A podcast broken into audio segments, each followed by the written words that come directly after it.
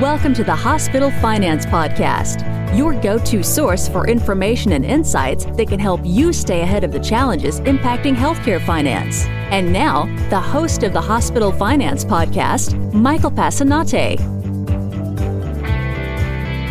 Hi, this is Mike Passanante, and welcome back to the award winning Hospital Finance Podcast. Here to discuss Medicare's AUC or Appropriate Use Criteria program is Bridget Nolin, a, co- a coding analyst on our Revenue Integrity Services team here at BESLER. Bridget is a highly skilled coding analyst with 20 years' experience in ICD 10 CMPCS coding, MSDRG validation, inpatient coding audits and education, and CDI reviews. She holds a master's in health information technology and a bachelor's in health information administration. Bridget is credentialed by AHIMA as a registered health information administrator certified coding specialist, and AHIMA approved ICD 10 CMPCS trainer. Bridget, welcome to the show. Hello, Mike. It's nice to be here. Well, we are delighted to have you for your inaugural episode with us. So um, let's hop right into it. Why don't you start out by explaining uh, what the AUC program is? Okay, sure. Um, established under the 2014 Protecting Access to Medicare Act, AUC, or the Appropriate Use Criteria Program's purpose, is to increase the rate of appropriate advanced diagnostic imaging services that are ordered by providers for their Medicare patients. Now, CMS will use data collected from the program to identify ordering professionals who are outliers. Those providers that are identified as outliers will become subject to prior authorization. Now, I would like to take the time to inform our listeners that the AUC program was set to be fully implemented January 1st of this year, 2022. However, the implementation date has been changed to January 1st, 2023, or the January 1st that follows the end of the public health emergency for COVID 19. So until that time, the program will operate in an education and operations testing period. Okay, got it. So Bridget, second question. When you say advanced diagnostic imaging, what would that include? Okay. So some examples of advanced imaging services would include computed tomography, which is a CT scan, positron emission tomography, which is a PET scan, various nuclear medic- medicine scans, and magnetic resonance imaging, which is an MRI. And Bridget, who will be affected by this new program? Well, any provider who orders an advanced diagnostic imaging service and the physicians, practitioners, and facilities that provide the imaging services in an applicable setting and are paid under an applicable payment system. All right, so let's let's unpack that a little bit. What are applicable settings and payment systems? Okay, so the applicable settings would include physician offices, hospital outpatient departments, including emergency rooms, ambulatory surgery centers, and any other provider led outpatient setting. The words there to focus on a provider led. Uh, any applicable payment system would include physician fee schedule, which is PFS, the hospital outpatient prospective payment system, which is OPPS, and the ambulatory surgical center, ACS, payment system. Okay, thanks for that, Bridget. Let's pivot a little bit and talk about um, the AUC specifically. So, could you provide our listeners with a brief overview of how the AUC would work once it's implemented?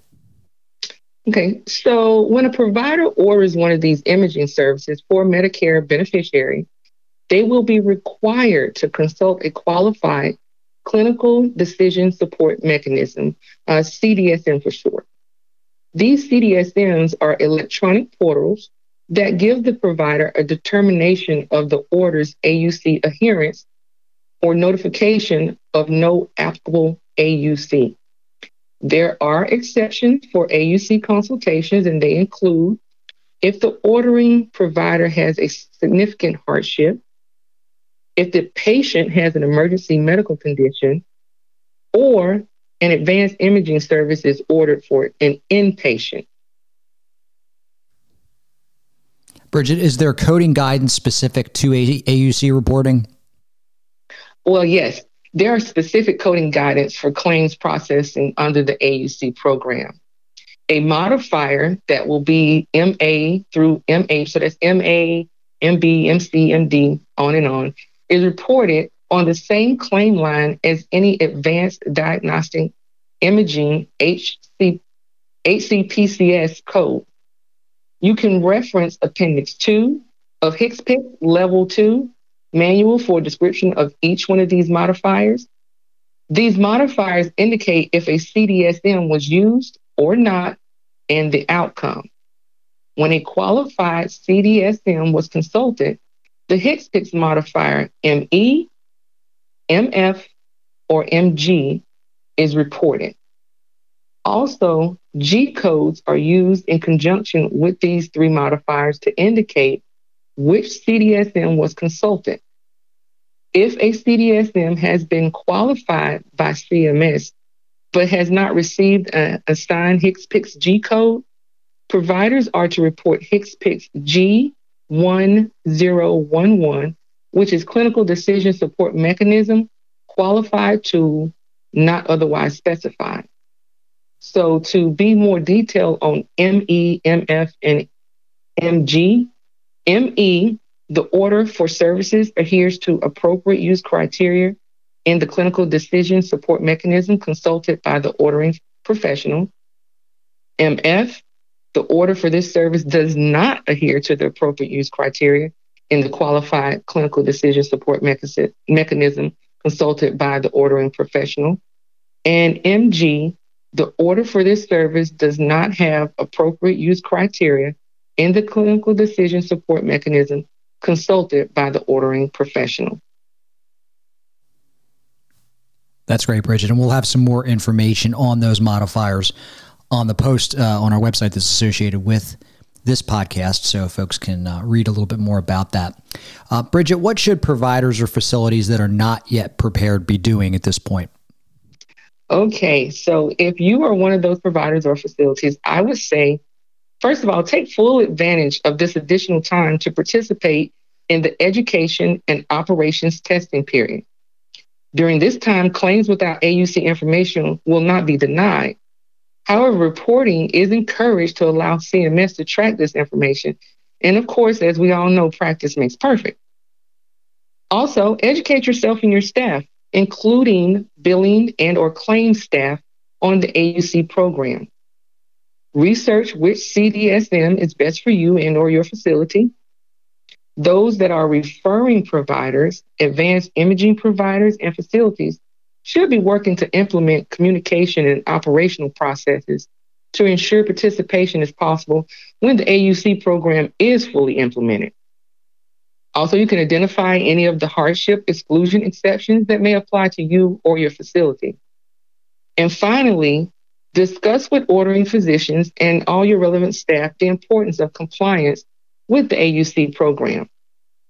I would encourage our listeners to reference the AUC Appropriate Use Criteria Program on the CMS.gov website for additional information, including an up to date listing of all the qualified CDSMs.